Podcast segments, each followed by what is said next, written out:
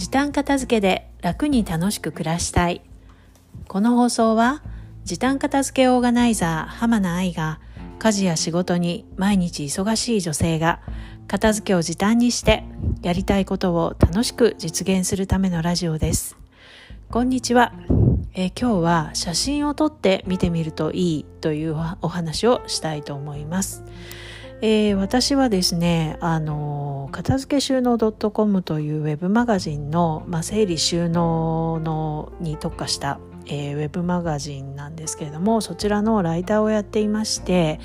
えー記事を書いてそれに合わせた写真も自分で撮るんですね。で今日も、えー記事を1本、え提出するのに、え台所キッチンのね、え写真撮影をしていました。で一応ですねまあ普段から片付けてはいるんですけど、まあ、あの伝えたいことに合わせた写真を撮ろうと思うとあのちょっとしたねちっちゃいこう汚れとかあのもうちょっとここ整えたいなっていうのが次々出てきましてあのあんまり 良くないんですけど写真撮ってる途中にカメラを一旦下ろして、えーこうシンクを磨いてみたりコンロの上のあの全体をねあの拭き直してみたりとかいうことをやっているので、えー特にねキッチンの撮影になると気になるところが次々出てきて30分で終わらせる予定が1時間ぐらいかかっちゃったりっていうことがたまにあります。で今日もですねあの鍋の収納についての記事だったので、えーそのあたりを、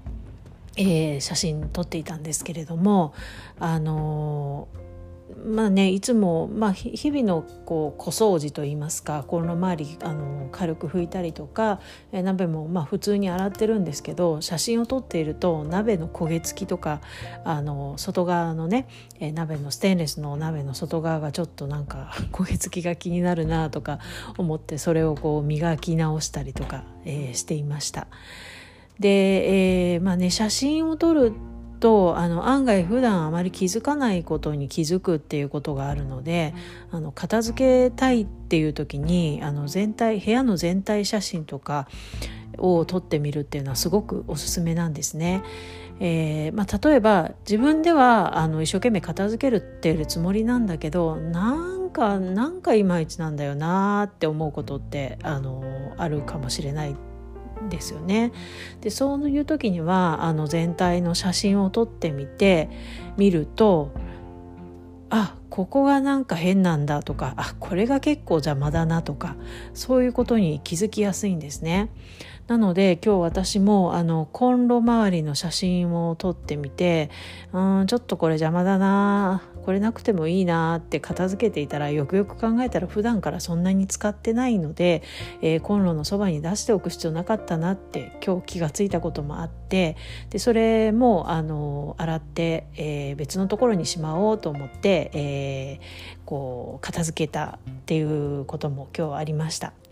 なので皆さんもまあ片付けたいとかあとねインテリアもなんかもうちょっとなんか変えたいなっていう時なんかには、えー写真を撮ってみるってすごくおすすめです。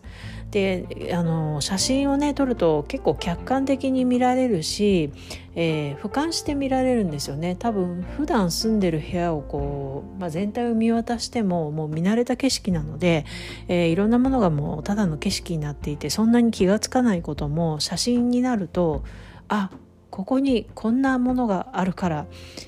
なんかちょっとテイストが合っていなかったとかそういうことにも気づくこともあるので、えーよかったらぜひあの写真をね撮って片付けの前にこういろいろ思いを巡らせてみるというのもいいと思います。ということで、えー本日は写真を撮ってみるといいですよということでお話をしました。本日も最後までお聞きくださいましてありがとうございました。それではまた明日さようなら浜名愛でした。